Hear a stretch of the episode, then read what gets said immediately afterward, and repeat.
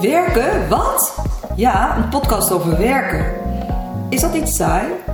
Zeker niet. Het zijn namelijk eerlijke verhalen uit de praktijk van jonge mensen die aan het begin staan van hun loopbaan. Wij, Marcie en Judith, praten met jonge mensen over hun beroep.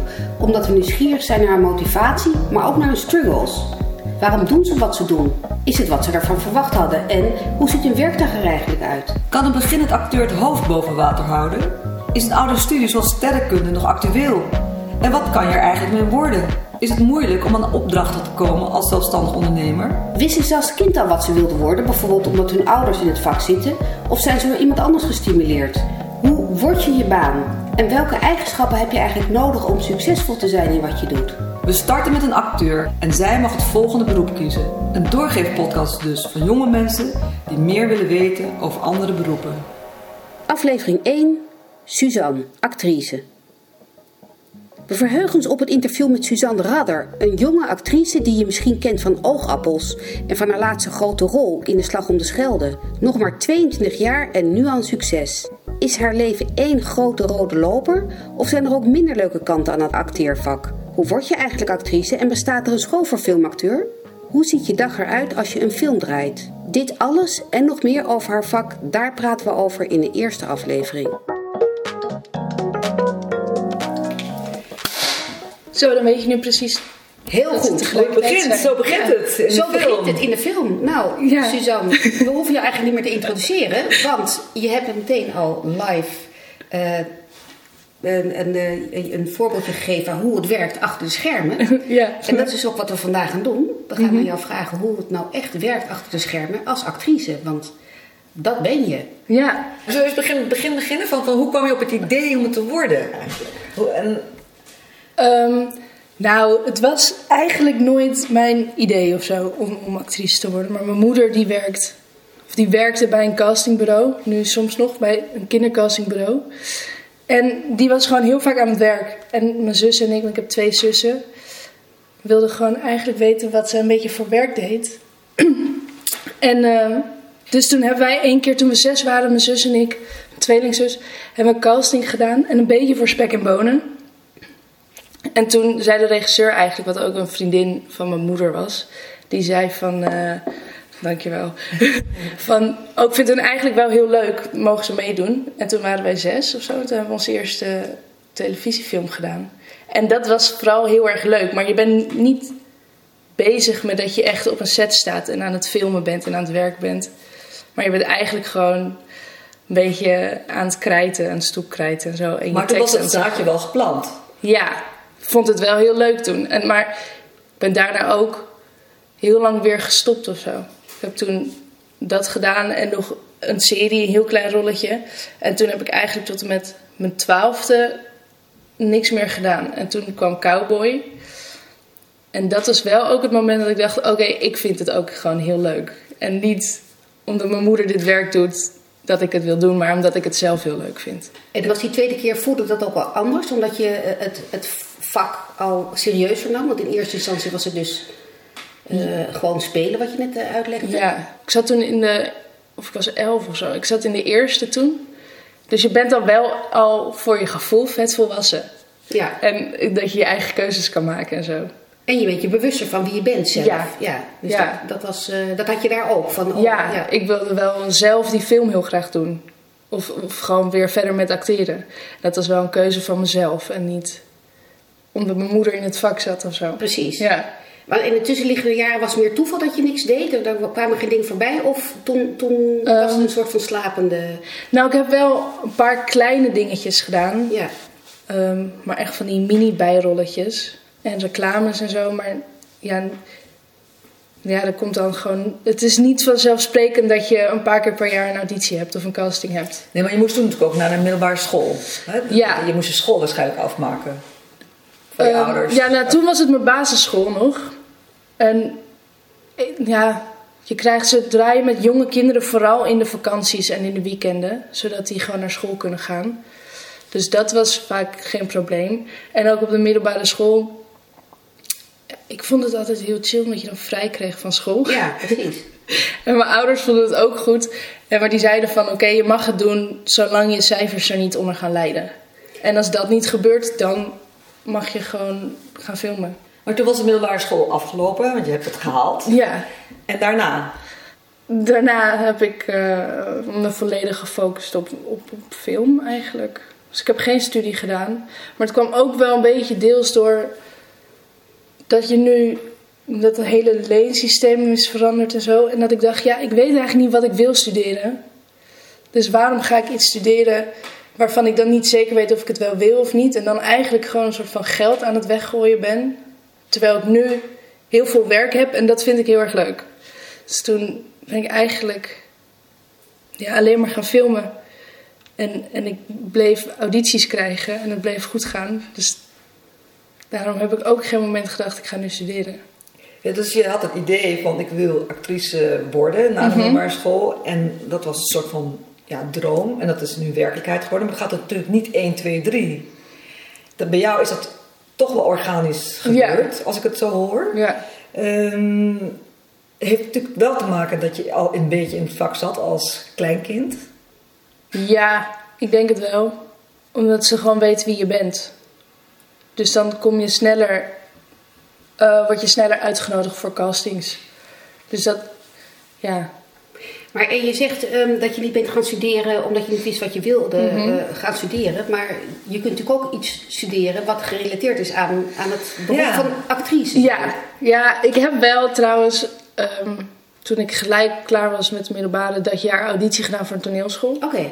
Ehm, want je hebt allemaal verschillende toneelscholen in Nederland. En toen ben ik in de laatste ronde afgewezen. Maar ik heb ook, terwijl ik met de tweede ronde bezig was, al ervoor gekozen dat ik het eigenlijk niet wilde doen. Toen ging ik heel veel huilen en zo ook, omdat ik het echt heel erg stom vond, die audities. Ehm, en toen dacht ik ook, ja, theater is niks voor mij. Want al die toneelscholen zijn voornamelijk gebaseerd op theater en niet op film. En ik ben wel meer film, een filmacteur dan een theateracteur. En er bestaat geen film. En er bestaan geen filmschools in, in Nederland. Nog steeds niet? Nee. Nee. En En in in België? Of, eh, Eh, nee, België ook niet echt. En ja, je moet dan eigenlijk naar Amerika toe. Ja. om echt film, filmschools te hebben. Want Engeland is ook voornamelijk theater. Of het is echt film maken. Mhm. Maar er is niet een, een, een school voor acteurs wat alleen maar filmgerelateerd is. En vind je dat dat een eh, jammer? Ik bedoel, Het is jammer voor jou persoonlijk, maar vind je Ja. dat een gemis dat het niet bestaat? Vind je dat het er eigenlijk wel zou moeten komen? Ja, ik vind het heel jammer. Omdat het wel echt twee totaal verschillende eh, disciplines zijn. Theater en, en film. En ehm, het betekent niet automatisch dat als je acteren leuk vindt... dat je zowel het theater in wilt als, als achter een camera. Of achter een een camera staan. Dus ik vind het heel jammer. Maar ik kan me ook voorstellen dat ze... Dat, kijk, de basisdingen blijven hetzelfde. En, en welke basisdingen bedoel van je? ehm, gewoon hoe je ehm, bijvoorbeeld met een tekst moet analyseren en die ehm, kan eh, hoe, je, hoe je subteksten moet schrijven. Dus dingen die je denkt, maar die niet in het script staan, die je niet hoeft te zeggen. En hoe je je voorbereidt op een rol en wat je met je karakter kan doen en dat je eh, background stories maakt over hoe zij waren eh, in het verleden, wat je dan niet per se ziet in de film, maar wat je wel mee kan nemen. En al die dingen zijn gewoon wel voor zowel theater als film hetzelfde. En Terwijl ik me ook kan voorstellen dat voor het theater moet je alles heel groot maken. Ja. Omdat mensen kunnen natuurlijk op afstand Ja, niet zien hoe je kijkt. Terwijl in een film kan je dat natuurlijk naar, naar voren halen met, de- Ja. met, de, met de camera. Ja, maar daarom denk ik dus dat theaterscholen een soort van belangrijker zijn, omdat je natuurlijk in je eigen leven best wel klein bent. En voor theater moet je een heel nieuw ding leren door het groot te spelen, door, eh, door gebruik te maken van het hele podium. En dat zijn wel dingen die je echt moet leren. En ik weet niet of dat ook nodig is voor film, zeg maar. Maar het vergt wel een andere kwaliteit. Ja, En wat je zegt, die binnenwereld moet je wel kunnen laten zien op de Ja. een of andere manier. ja, Maar je zou ook kunnen bedenken dat je inderdaad een soort van basale opleiding hebt op de toneelschool waarin je kunt specialiseren. Ja, in- precies. Ja. Dat je gewoon vertakkingen hebt. Ja, Want je hebt wel op een theaterschool of een toneelschool soms een blokje film acteren. Ja. Maar het is dan één blokje over een heel jaar of zo, of over twee jaar. Ik heb geen idee. Dus het is eigenlijk veel te weinig voor als daar je focus ligt. Precies. Want dan moet je de rest van het jaar theater doen, wat je niet leuk vindt. En heb je het hierover met, met, met collega's, dat, dat die dat ook missen? Of hebben de meeste collega's toneelschool gedaan? Ja, de meeste hebben nu wel toneelschool gedaan. Of sommigen zitten er, qua mijn leeftijdsgenoten zitten er, sommigen zitten er nog op, of de anderen zijn nu net klaar. Ehm, maar heel veel vinden het ook gewoon heel erg leuk om op het theater te staan. Oké. Ja. Het is dus niet dat de hun verhalen jou nu motiveren om toch het nog een keer te proberen. Nee, want ik heb ook vrienden gehad die zeiden... Ik denk echt niet dat jij, dat Nee. jij dit gaat trekken. Nee. Dat jij dit leuk gaat vinden. En het heeft je ook niet in de weg gezeten voor rollen. Nee, tot nu toe nog niet. Maar ja, nu komen Hoor je dat al wel eens trouwens van regisseurs of castingbureaus dat je dat zou moeten doen, toneelacademie? Nee, van de regisseurs heb ik het nog nooit gehoord. Ik heb wel van acteurs gehoord, van oudere acteurs. Volwassen acteurs die zeggen... Die met jou samenspelen? Die met mij samenspelen, die zeggen... Ga nou gewoon een toneelschool doen, want dat, dat moet je gewoon doen. Dat, anders ben je geen acteur. En, en zi- zijn er mensen, dus, dus collega's, ja. oudere collega's, waarvan je, die je zo hoog hebt zitten dat je denkt van, oh ja, misschien moet ik daar toch wel naar luisteren? Naar zo'n advies? Nee. Nee. Nee, want er zijn ook heel veel volwassen acteurs die zeggen... Ja, niet ze moeten hun bek houden. Ja. Je hoeft helemaal geen toneelschool te Maar doen. het maakt je dus ook niet onzeker dat je denkt, oh, ik mis kennelijk een soort van basis, want anders... Ehm, nee, nou jawel. Maar, maar dat heeft niet te maken met door wat zij zeggen, maar meer van dat ik denk, ja, als ik nu speel samen met vrienden van mij, zie ik echt wel dat zij een andere aanpak hebben met hoe zij een rol ingaan nadat ze de toneelschool gedaan hebben. En dat zijn gewoon tools die ik niet heb. Nee. Dus ik moet het allemaal vanuit mezelf doen. En zij hebben gewoon allemaal dingetjes die Ja. ze kunnen gebruiken. Ja. Dus dat is wel dat ik soms denk, ja, ha, maar ga ik daar vier jaar naar een school toe die ik niet leuk vind? Nee. Dat ga ik ook niet doen. Nee. Nee. Oké, Ja. maar, maar een, een beginnend acteur die, die, die, eh, een, eh, iemand van 17, 18 die net van school komt, eh, zou je die nou, die zou je dus ook adviseren, je hoeft niet per se naar de toneelschool. Of zou je zeggen, doe het nou maar wel. Ehm, nou, ik denk dus wel dat het gewoon heel erg eraan ligt waar, jouw waar jouw passie ligt. Als jij er heel erg van houdt om op theater te staan en in de spotlights te staan, dan zou ik zeker aanraden om naar de toneelschool te gaan. Ja. Omdat het wel echt een hele goede school Ja, is. precies. En je leert wel echt dingen. Wacht, je zegt je in de spotlights te staan, maar daar hou jij toch ook van? Ehm, Anders zou je het niet doen, denk ik. Ja, maar ik, ik heb een plankenkoorts. Dus ik hou in diepe spotlights bedoel ik. Dus op het podium te staan en, en een soort van... Kijk, hier ben ik en ik ga nu mijn ding doen. Terwijl er honderd man publiek naar je aan het kijken is. Dat vind je dus enger dan het idee dat er eh, honderdduizenden mensen naar je film eh, Ja. kijken. Miljoenen in dit geval. miljoen. Ja. Ja, maar dat is allemaal indirect. Ja, Dus ja, daar heb ik... En als je op de filmset staat... zijn er ook allemaal mensen die daar werken. De crewleden. En dat zijn er een stuk op 20, 30 of zo per, per film. ja. Maar die zitten allemaal achter een monitor, dus achter een schermpje. En daar kijken ze naar de scène. Dus die staan ook niet allemaal direct naar jou Nee. te kijken. Dus ik denk dat dat, dat dat voor mij heel veel invloed heeft of zo. Oké, even terug naar de chronologie. Hè? Ja. eh, je, hebt een, eh, je wordt gevraagd voor een auditie of kan je inschrijven voor een auditie? Ehm, je wordt bijna altijd gevraagd voor een auditie. Maar ze hebben soms ook open, open audities. En dan kan gewoon iedereen zich inschrijven. Ehm, en dan word je volgens mij wel alsnog uitgenodigd. Altijd, het gaat altijd via een castingbureau. Dus je hebt een paar castingbureaus in Nederland. En dan gaat, ik weet het niet, ik denk een regisseur of een producent. Die, die gaat dan eh, daar naartoe en zegt: Hier, dit is het script, dit, en we willen dit soort acteurs hebben.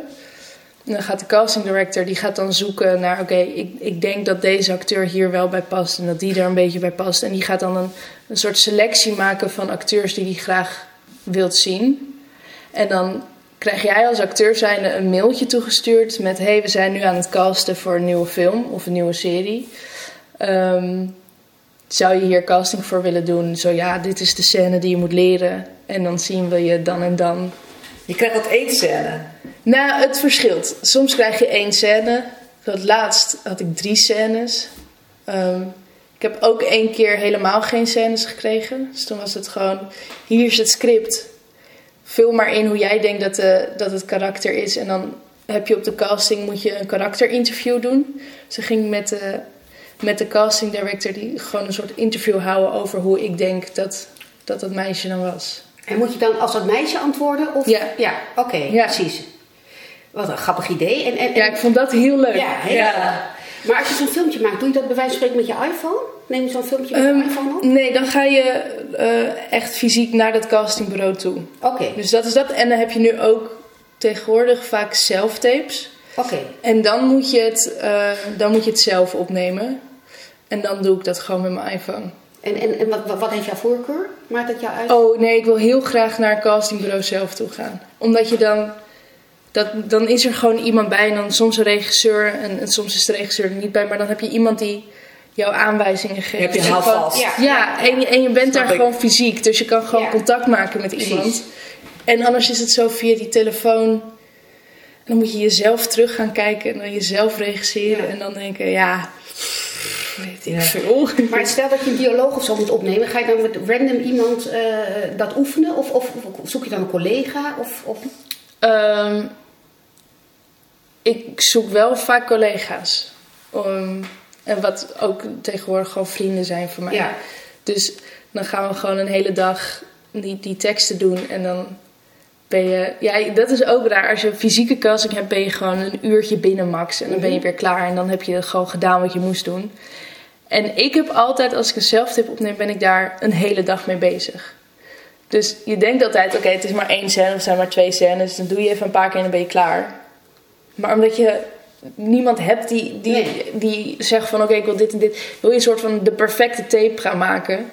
Waardoor je uiteindelijk gewoon een hele dag bezig bent. Dat je ook denkt, pff, ik, weet, ik weet het ook even niet Nee. meer. Ik weet- Nee. Wat ik leuk vind om te horen, want het is de laatste rol die je hebt gespeeld, althans een grote rol, want je hebt wel meer, meerdere rollen. De Slag om de Schelde. Mhm. Ehm, hoe ging dat? Je werd gebeld door je castingbureau en die zei van je mag een eh, auditie doen. Ja. En toen, vertel. Ehm, maar die, dat is de film waarbij ik dus in de eerste ronde het script toegestuurd kreeg. Die zeiden van, doe maar een karakterinterview. Dus dat vond ik heel erg leuk om te doen. Ik vind dat... Ja, want dan Dat kan je gewoon de reden waarom je bent gevraagd, omdat je het zo leuk vond. Ja, nou, weet ik niet. Maar dan... Ik kon dan gewoon gelijk, want het ging over de slag om de Schelde. En ik had geen idee wat dat was. Dus ik heb dat eerst allemaal op het internet opgezocht. En dan kan je een soort van gelijk duiken in de geschiedenis van een personage. En hoe dat dan voor haar zou zijn en welke keuzes ze zou Maar maken. je wist ook precies dat het om die rol ging. Ja. Ja, dus je krijgt dan altijd te horen van je komt voor deze rol auditie Oh, sowieso. Dat weet je van tevoren. Ja. En dan soms kan het nog... Er zijn heel veel meiden die casting hebben gedaan voor Teuntje uit de Slag om de Schelde. Die, dat is dan de hoofdrol. Maar die dan niet door waren naar de volgende ronde voor Teuntje, maar dan wel voor Janna. Dus voor een andere dat rol. Dus ze kunnen nog. altijd nog switchen. Schuiven, ja. Ehm, Want je ging meteen voor Teuntje. Ja. Dat is de hoofdrol. ja, Even gelijk voor de voor luisteraars. Teuntje. Ja, dat is de hoofdrol. Ja. En, eh, en het, wa- waarom ik die ronde zo leuk vind, omdat dat eigenlijk gewoon een soort van je vak in een notendop is. Dus als je een rol krijgt, wat ik dan ga doen, is dat hele script doorspitten en eh, de geschiedenis eh, opzoeken en al die dingen. Dus dat mocht je gelijk doen. Dus je was gelijk een soort van aan het werk en aan het doen wat je het leukste vindt. Ja, ik Maar zie je stralen. Ja, ik vond dat zo leuk. Maar is, is dat ook letterlijk gewoon, je gaat googlen, slag om de schelde, wat is er? Of ga, hoe ga je dan... eh, Ja, ja. dat deed ik om überhaupt te weten wat die slag was. Omdat ik echt geen idee had. En toen, dus ehm, je weet dan ook dat Teuntje eh, een typiste is. Die werkte voor de burgemeester. Mhm. Die ehm, voor de Duitsers was, NSB'er. En dat zijn dus ook allemaal dingen die je gaat opzoeken. Ze komt uit Zeeland. Dus hoe was het dan als Zeeuwse meisjes daar? Wat is er in Zeeland gebeurd? Ehm, en dat zijn allemaal dingen die je op het internet op kunt zoeken. En als je dan een paar van die dingen hebt, dan kan je daar zelf weer een hele geschiedenis Precies. of zo van maken. Want Je werkt Teuntje. Ja. Ja, En, en want, want ehm, eh, ze komt uit Zeeland, ga je dan ook eh, eh, audio's zoeken hoe een Zeels accent is? Ehm, nee, dat heb ik nog niet gedaan toen. Maar dat was ook dat was de eerste ronde. We hebben Ja. in totaal drie rondes gehad. Want er zijn vaak meerdere rondes. Ja, het is niet dat dat was er- de eerste ronde was dat interview. Dat was het interview. En toen vroeg ik ook aan de casting director van... Moet ze Zeeuws kunnen? Ja. En toen zei ze... Nee, waarschijnlijk niet, want haar vader is een dokter. Dus die hebben waarschijnlijk al door heel Nederland Ja. gewoond. Dus ze hoeft niet per se Zeeuws te zijn. Toen dacht ik, oké, chill, want het Zeeuws accent is heel moeilijk. Ehm, en toen kreeg ik te horen dat ik door mocht naar de tweede ronde. En toen ehm, hebben we eh, één scène gekregen en één improvisatieopdracht volgens mij. Of twee scènes en één En weet je wel wie je concurrenten zijn? Nee, geen idee. Maar je wist wel dat die er waren. Ja, ja, je weet wel dat die er waren. Heel vaak zijn het wel dezelfde die je tegenkomt. Dus ik wist van een paar wie, wie, wie mijn con- concurrenten waren. Maar van ook heel veel wist, had ik geen idee. Ehm, ik weet ook niet hoeveel mensen er over waren na de tweede ronde eigenlijk. Is dat voor jou relevant om te weten wie dan je concurrenten zijn? Of eh, doe je gewoon jouw ding? Nee, ik doe gewoon mijn ding. Ja, het heeft geen zin om. Ja, inderdaad. het Ja. heeft geen zin om te weten. Ja, het is heel leuk als je erachter komt dat het vrienden van je zijn, maar daar moet je uiteindelijk ook niks mee doen. Want je Maar moet leuk? gewoon. Leuk of is het juist ongemakkelijk? Nou ja. Ja, ik vind het altijd wel leuk of zo. Ja. Want dan komt, zie je die ook weer een keer. En dan weet je ook gewoon, ja, als ik verlies, dan verlies ik tegen een goede acteur. Ja, ja. Ja. Dus dan, Ja. Ja, maar sorry, je was in fase 2, zeg maar de, de tweede ronde. En wat moest je toen doen? Eh, toen kreeg ik dus een scène en een improvisatieding. En toen was de regisseur er ook bij. Ehm, dus dat was heel leuk, vond ik. Want ik vind het altijd fijn als er een regisseur bij is. Want dan heb je ook gelijk door of er een soort klik is. En of, dat, of, of jullie een beetje samen kunnen werken. En, dus dat vond ik heel erg leuk. En ik had ook gelijk een hele goede klik met Matthijs van Heiningen, met de regisseur. Ehm, en ik was heel zenuwachtig. Ik ben altijd heel zenuwachtig met castings. Ik vind het echt verschrikkelijk En altijd. hoe uitzicht dat? Ehm, ik ga heel veel praten. En toen kwam ik ook binnen bij hem. Toen zei ik, sorry, ik, ik ben heel zenuwachtig. Mag ik alsjeblieft nog een sigaretje roken? en toen zei hij, ja, ik ga met je mee, chill. En toen dacht ik, oh, top, super. Het ijs is gebroken. En toen zijn wij, eh, zijn we samen gaan roken. En toen dacht ik wel, oh ja, het helpt wel of zo. Niet per se dat sigaretje, maar gewoon even eruit en even met hem kunnen praten. Zonder die hele sfeer van die, van, die, van die audities die daar hangen. En je kijkt niet tegen zo'n man op, Matthijs van Hein- Heininger. Dat is natuurlijk wel eh, een een regisseur van, ja. Ja. best wel een bekend iemand. Ja. Nee.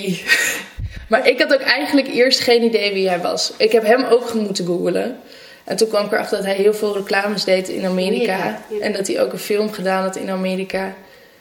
Maar ja, het is verder ook... Als je, als je je helemaal gaat ophemelen over zo'n persoon... dan denk ik dat je jezelf alleen maar nog zenuwachtiger gaat maken of zo. Ja, ik vind het heel goed, maar je moet het wel kunnen. Ja. Ja, nee. En toen, en dat ging goed. Dat voelde, je- voel je dat dan zelf, dat het goed gaat, zo'n tweede ronde? Nee, ik heb echt geen idee. Maar ik, wat ik wel door had, was dat, dat we klikten. Dus dat is altijd wel fijn om te weten. Want je loopt ook soms weg uit een casting en dan denk je... Wat heb ik nou net gedaan? En volgens mij vond die regisseur me ook helemaal niet leuk. En dat heb je ook. Het is, blijft ook een soort van vleeskeuring. Want zij komen binnen en ze zien je... En zij hebben gelijk al eh, een mening over jou... Of ze je bij de rol vinden passen of niet. Dus daar moet je ja, moet je ook gewoon altijd een beetje naast je neerleggen. Maar ik had, ik had het gevoel alsof het goed ging, maar niet per se dat ik dacht: oké, deze rol heb ik. Ehm, Want je moest nog voor een derde ronde. Ja, Want hoe lang moet je dan wachten tot je eh, die uitslag hoort? ehm, ehm, volgens mij begonnen we in maart of april met de eerste castings. Klopt dat? Weet niet. En in juni of zo hoorden we dat we de rol hadden. En dan heb je de rol. En dan, dan moet je nog de film maken. Ja. Ja, dat duurde, oh, ja, dat duurde ook nog wel even. Want we kregen het volgens mij dus in juni of juli te horen. En, en in oktober begonnen we pas, pas met draaien. En ze begonnen ook in, in Litouwen. Ehm, dus het was wel heel erg leuk. Ik heb een vet leuke zomervakantie gehad. Omdat ik gewoon de hele tijd wist... Oké, ik ga de na grootste film van Nederland draaien. Ehm, maar dat was ook nog even spannend. Omdat ik tegelijkertijd oogappels aan het draaien was. En het kon dus eigenlijk niet gecombineerd worden. Dus ik hoorde eerst van je hebt de rol. En toen een maand later zo hoorde ik... Je hebt toch de rol niet meer. Want we, we, we kunnen gewoon niet met jou filmen als je niet volledig beschikbaar bent. En toen hebben de twee producties heel veel met elkaar heen en weer gemaild en gezorgd dat het goed dat het ging passen in het schema. En toen kreeg ik uiteindelijk weer te horen dat ik wel weer de rol had. Oh, dat was helemaal buiten jou om. Het is niet zo dat je daar invloed op hebt. Je kan niet zeggen van, oké, oogappels, dan kies ik nu voor de film. Dat kan dus niet. Nee, want ze hebben al een script geschreven en je hebt al een akkoord gegeven. Ja. Maar, maar heb jij een agent die dat soort dingen ook achter de schermen regelt? Ja. Ja. Ja, ik heb hier zelf vrij weinig mee te maken. Ik, ik bel wel veel met mijn... Ik heb toen ook heel veel met mijn agent gebeld. Om haar te laten weten dat ik echt heel graag die rol Ja. wilde doen. Ehm, maar ik hoef gelukkig zelf niks te regelen. En het onderhandelen, Ja, ook niet je nee. salaris bijvoorbeeld. Dat stuk lijkt me ook voor als je jong bent Ja. en eh, dat zelf zou moeten doen. Dat doet ook de, je agent. Ja, mijn agent die doet eh, het salaris en die regelt alles in mijn agenda. En die, dus ik kan eigenlijk gewoon me volledig focussen op het script en op de rol. En de rest, alles daaromheen, doet mijn agent. Ja. Is dat een luxe positie? Kan, kan, kunnen alle acteurs zich dat permitteren? Oh, ja. Ik denk dat ehm, als je een beetje in het vak zit, dan zou bijna iedereen een agent hebben. Ook omdat het... Ik denk dat je binnen de kortste keren overspannen bent als je zowel je rol moet doen als je ehm, onderhandelingen qua geld, als je agenda en primaire dingen. En Ja, precies. je moet zoveel dingen doen. En ik denk ook dat het niet goed zou zijn voor de sfeer op set als je als acteur zowel je onderhandelingen doet als dan daarna weer. Ja, je artistieke... Ja. Ja. En zij gaat jou promoten natuurlijk bij castingbureaus. Ja, ja. ja. precies. ja. Oké, en toen had je die rol. En dan, en dan, dan heb je, ga je in Litouwen, zei je? Ja. Dat is Eh, best ver weg voor... ja, maar de, ze hebben in Litouwen toen ehm, de Sloetdam in, in Zeeland nagebouwd, die er toen was. Ongelooflijk. Ja, een soort, eh, Ja, ze hadden volgens mij twee of drie polders helemaal leeggepompt. Jezus. En die helemaal verbouwd. En vervolgens weer volgepompt met water. Zodat ze ook te reguleren waren qua water. En ze hadden, ik denk, maar ik denk ook echt dat we 100, 150 man crew hadden toen. Dat er gewoon, ik was een scène aan het draaien in een bootje in het water. Ik heb twee dagen lang alleen maar in het water gestaan in de nacht in Litouwen. En, en ik zag opeens zo'n hele mooie mist voorbij komen. Dus ik zei tegen de actrice waar ik mee speelde: ik zei, Oh, wat een toeval. Wat mooi dat er zulke mooie mist is. Dat is echt top voor dit shot. En toen bleef die mist maar terugkomen. Dus ik dacht, het vroeg dat ze iemand Suus. Het zijn echt twintig man die hier met een rookmachine. Ja, allemaal mannen die mist aan het creëren waren. En ik dacht gewoon, wauw, pretty. Ja. Maar, maar, eh, wat je zegt dus dat, dat er ongelooflijk veel mensen ook eh, bezig zijn met, met, met, de, met de set. En, en Ja. legt dat een bepaalde druk? Dus voel je een ander soort druk als je in zo'n megaproductie zit dan als je in een kleinere productie zit? Of, of laat je dat helemaal los? Ehm, nou, het, is de eerste keer dat ik op set kwam, was ik wel even overwhelmed. En dacht ik, waar gaan we aan beginnen? Ja. Wat is dit voor een gekke set? Maar zodra je aan het filmen bent, heb je ook helemaal geen idee dat die mannen er zijn. Nee. Zoals net, ik, Precies, had, ik ja. had geen idee dat er... Ik heb de film gezien en die scène waar je het over had, dat je het water, dat is niet aan het begin van de film. En je, Mhm. Nee. Dus ik snap heel goed wat je net zei, van als je eh, toneelactrice bent, dan Ja. begin van begin tot eind. En nu moet je een scène spelen wat halfwege van het eind van de film is. Ja. Hoe bereid je daarvoor? Want je had toch helemaal niets gedaan eigenlijk. En dan moet je Nee. meteen, zit je eigenlijk al in die scène, wat pas veel later is in Ja. de film. Hoe gaat dat? Ehm, Die voorbereiding dan? Ja, dus eh, dat heeft allemaal met die voorbereiding te maken. Zodra je het script krijgt, dat je wel het hele script leest en het niet op volgorde doet van dat je gaat draaien. Ehm, want daar, daarin kan je dan voor jezelf ook, wat ik altijd doe, is een emotionele lijn maken. Hoe zij zich voelt door de hele film heen qua emoties. Dat heb je jezelf aangeleerd of heb je dat gehoord van je vrienden? die- Dit heb ik gehoord van een andere regisseuse. Oh, ja, ik heb, ik heb alles geleerd van regisseurs. Ja, dat is echt, dat is top. Ja. En die zei, dat is vet makkelijk. Want dan kan je gewoon, als je een bepaalde scène gaat draaien, ga je dat ding erbij pakken. En dan weet je dus, oké, dus ik ben hier nu qua emotie en qua hoe ik me voel. Wat een goede tip. En dan, Ja. ja. dat is echt heel top. En dan kan je zo terugwerken. Want die scène was mijn allereerste draaidag. En het is een van de laatste scènes in de Ja, film. precies. Ja, dus wij wisten ook van oké, we moeten dit ook een soort van nelen nu. Want vanaf nu gaan we terugwerken. Ja. En, en ik heb ook, denk ik, twee maanden niks gedaan na die scène of zo. Of anderhalve maand. Want ze gingen ook Eh, de film bestaat uit drie hoofdpersonen: twee jongens en één meisje. En ze hebben die twee jongensrollen eerder gedraaid en ik zat in het laatste blok pas. Maar omdat ik die ene scène in Litouwen moest draaien en dat was het eerste blok, moest ik dat wel doen. Dus ik heb een van de laatste scènes aan het begin gedraaid. Toen anderhalve maand niks gedraaid. En toen ben ik pas weer begonnen met filmen. En dat is dus ook het acteursvak. Ja. Dat je dus moet wachten op dat jij aan de beurt bent. Ja. En die anderhalve maand heb je toen andere eh, films gedaan? Of Ja, ik heb toen oogappels gedraaid. En, en ik ben vooral heel erg veel gaan werken aan mijn Zeeuwse accent. Dus ik had de hele tijd les. Dus ik ben wel echt continu bezig geweest. Ehm, ja, maar dat is ook dus waarom je je script zo goed moet snappen. En je rol goed moet snappen. Omdat het er ook wel gewoon soms voorkomt dat je even niks mag doen. En dan weer erin moet gaan. En dan mag je als publiek natuurlijk niet doorhebben Precies. dat het twee totaal verschillende dingen waren. En dan mag je ook bijvoorbeeld niet tussendoor je haar knippen of weet ik veel. Zijn, er dat Ja. soort regels ook? Dat Ja, je- ja. je mag niet je haar knippen. Je mag eh, niet opeens heel bruin worden. Nee, precies. Je mag geen gevaarlijke sporten doen. Dus je mag niet gaan skiën. Dat mag niet. Dat mag niet. Dat soort Dat doe je ook niet. Doe ik nooit. Nee. Nee. En, eh, maar slapen jullie dan ook in hotels en in, in- of, zoals ik het zie, Hollywood films, Ja. trailers? of is dat helemaal niet zo? Ehm, nou, eh, het ligt er altijd een beetje aan. Als je in Nederland draait, is er volgens mij een regel dat als je, ehm, als je afstand binnen een uur is van, van je huis naar set, dan slaap je gewoon thuis. En als dat verder is dan dat, dan krijg je een hotel en dan eh, mag je daar gewoon slapen. Want het zou ook belachelijk zijn als je elke dag om half vijf moet opstaan. Om vervolgens weer om, wat is het, twaalf uur thuis te zijn. Dus dan kan je ook gewoon niet genoeg slapen.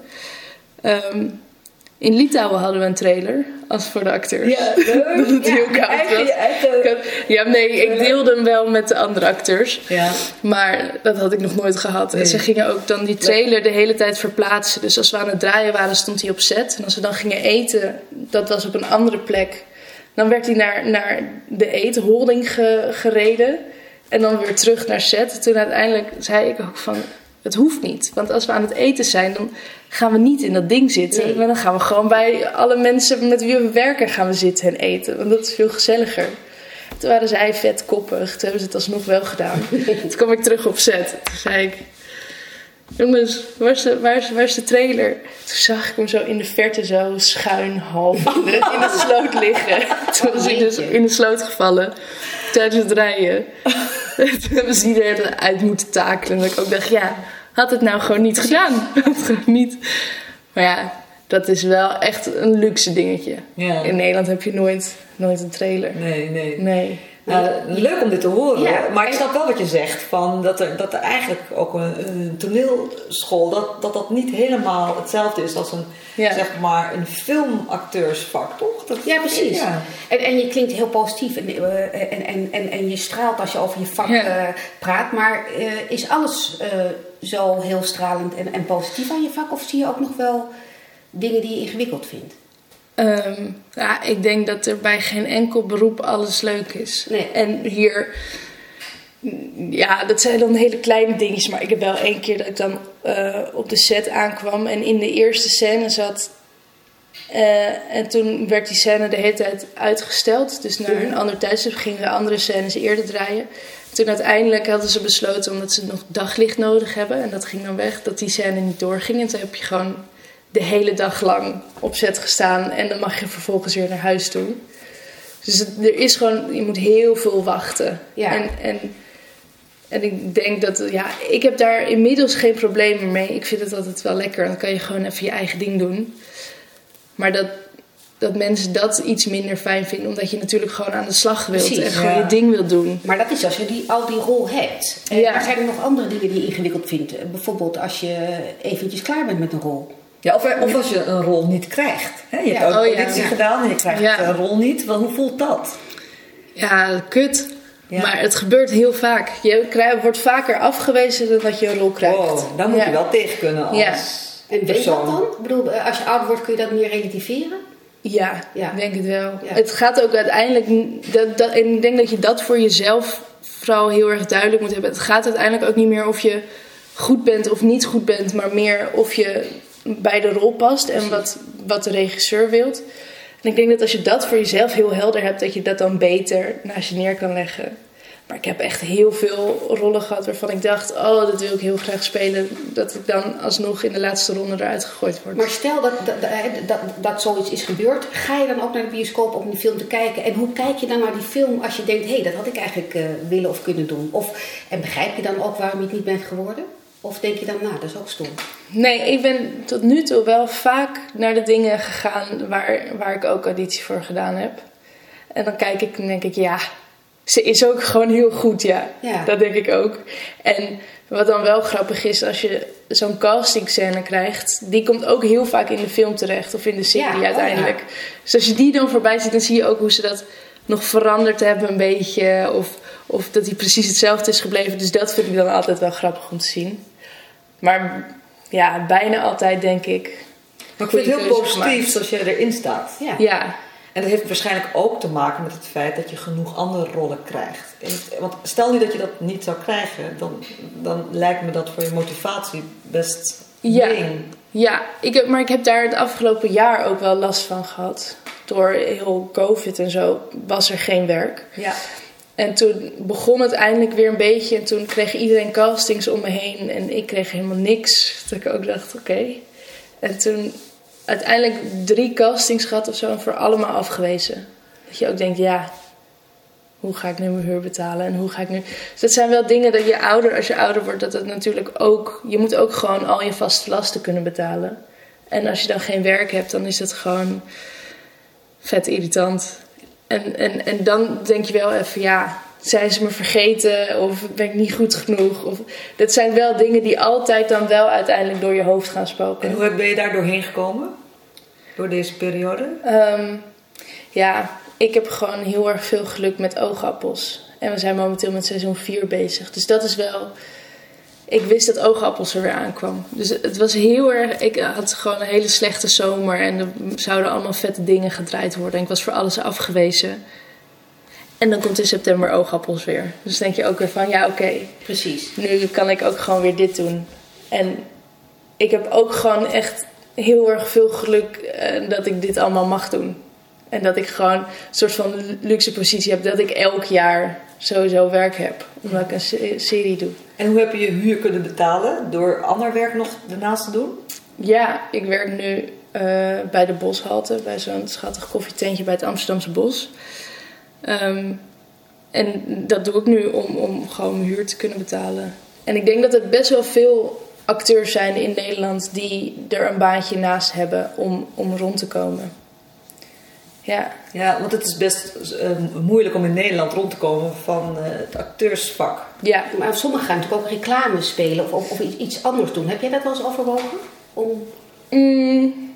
Of doe je het juist liever niet? Nee. Nee, ik doe dat liever niet. Maar dat komt misschien ook omdat ik denk, ja. Ik, ik ben ook gewoon nog pas 22 en ik wil nu een soort van imago opbouwen of zo. Van hoe ik graag gezien wil worden in, in de filmwereld. En ik ben ook wel best wel kieskeurig in welke audities ik aanneem en welke niet. Ik had afgelopen jaar ook wel werk kunnen hebben.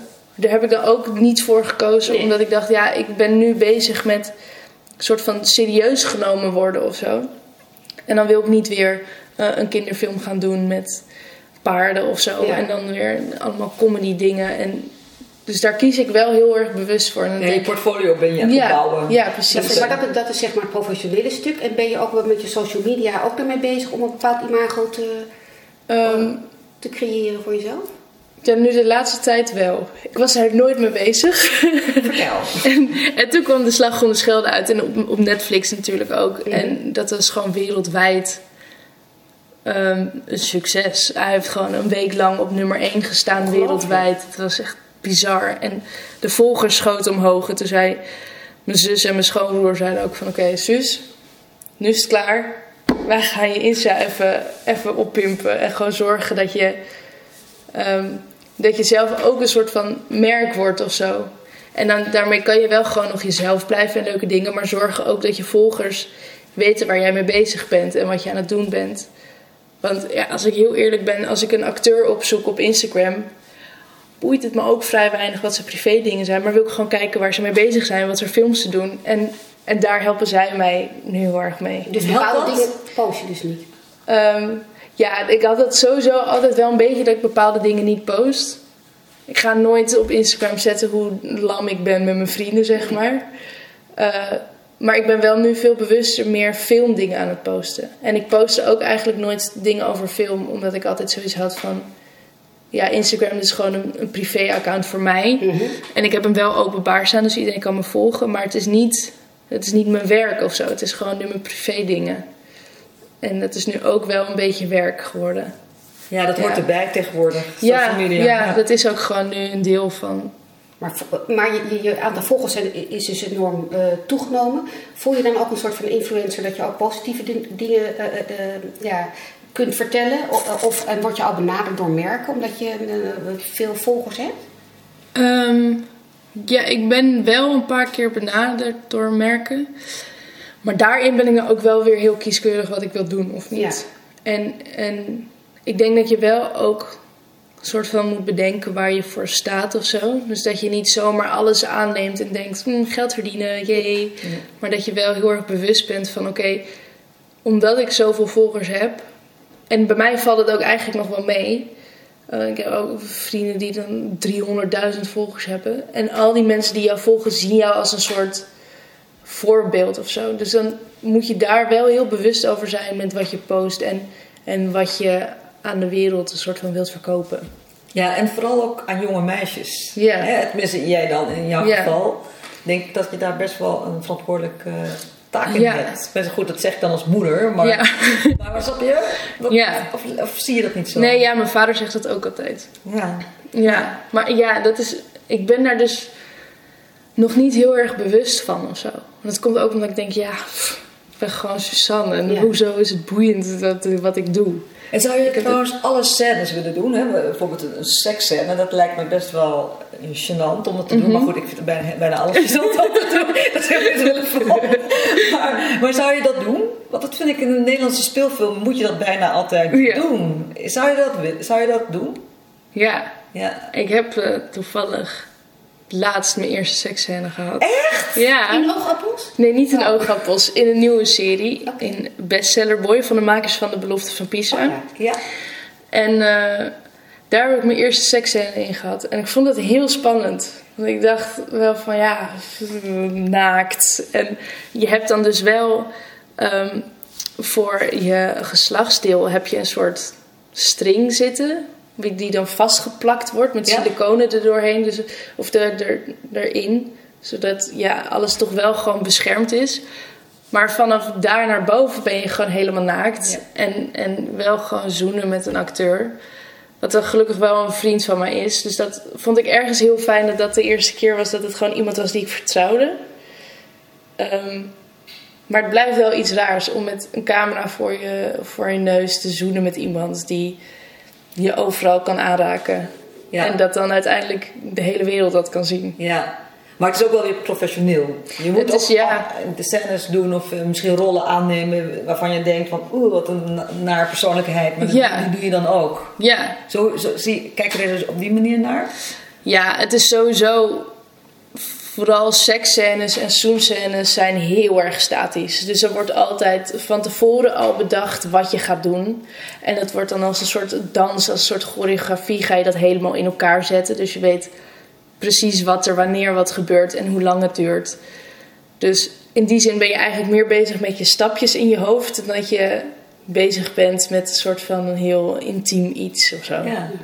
Ik vond het heel leuk om naar je te luisteren. Ik weet nu wel iets meer over hoe het acteursvak in elkaar zit. Ja, en ik ben ook heel benieuwd of je denkt dat je dit bijvoorbeeld nog tien jaar gaat doen, of twintig jaar, of, of hoe je daarover denkt. Ik denk het wel, als, als ik castings blijf vragen, eh, castings binnenkrijg. Maar ik heb wel ook met mezelf afgesproken dat als ik het niet meer leuk vind, dan stop ik er ook mee. Maar ik denk dat ik dat over tien jaar nog niet heb. Nee. Nee. Nee. Want Nee. Als ik zo naar je kijk, denk ik dat ook zeker niet. Hey, en wat zou je jonge mensen hierover nadenken? Wat zou je eh, ze aanraden om wel of niet te doen? In het leven? Nou, gewoon eh, zeg maar meer van...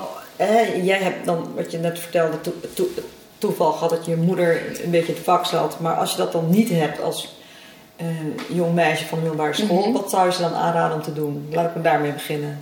Ehm, ik denk sowieso inschrijven bij een castingbureau. Als je acteur wilt worden.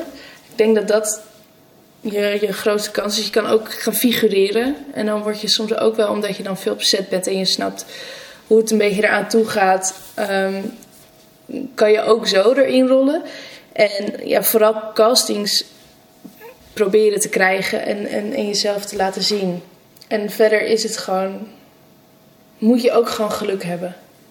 Want Ja. er zijn zoveel mensen met, eh, met talent die nooit ontdekt worden. Nee, Maar noem je- één kwaliteit. Oh, sorry. Nee, nee, maar, maar wat je zei, je, je bereidt je ook wel echt goed voor. Misschien is dat ook nog een advies wat je kunt geven. Ja. Is dat je wel je rol serieus, dat je erover nadenkt. Ja, als je, als je uiteindelijk uitgenodigd wordt voor een casting, Mhm. moet je wel zorgen dat je, dat je weet waar je aan begint en dat je het script leest of, of een synopsis leest. Dus een Mhm. klein stukje waar het over gaat. Zodat als je tegenover een regisseur komt te zitten, dat je wel weet waar je het over hebt. Ja, maar goed, al die talenten bij elkaar. Hè? Ja. En dan, maar hoe onderscheid je dan? Dus wat- eigenlijk is mijn vraag van, wat is de kwaliteit die je absoluut moet hebben voor het vak van actrice? Ik denk eh, doorzettingsvermogen. Oké. Als je, als je het echt heel graag wilt. Omdat, ja, dat moet gewoon. Want anders word je gewoon door een of ander ingehaald. Ja, En dan ben je weg. ja. En ook wat je zegt, hè, dus dat, dat heeft er ook mee te maken dat ook al ga je tien keer, eh, word je tien keer afgewezen, die elfde keer kan toch die Ja, precies. komen. Ja. Ja. Ja. Je, je moet niet bij de negende Nee. keer denken, dan maar niet. Nee, precies. Je Ja. moet gewoon heel sterk in je schoenen staan en, en doorzetten. Ja. Hey, dankjewel voor je eerlijkheid ook. Ja, hè, van, over allerlei dingen. Over dat je het ook wel soms moeilijk hebt in je vak. Maar vooral dat je eigenlijk het heel leuk vindt. Dat, Ja. dat, dat, dat straalt vanaf. Maar ben jij een, toevallig ook nieuwsgierig naar een ander vak? En welke zou dat dan zijn? Ik ehm, heb dus eh, op de middelbare school heb ik NNT en NG gedaan. Dus helemaal niet een kunstzinnig pakket. En ehm, ik was altijd heel erg geïnteresseerd in natuurkunde en in, in sterrenkunde deel. Dus dat, dat is iets wat ik heel graag wilde doen, wat ik uiteindelijk niet gedaan heb. Dus sterrenkunde lijkt me heel erg interessant. Dus wij Leuk. moeten op Ja. zoek gaan naar een jonge sterrenkundige. Ja, Oké, dat gaan we proberen. Ja. super bedankt. jullie Ja, bedankt. heel leuk.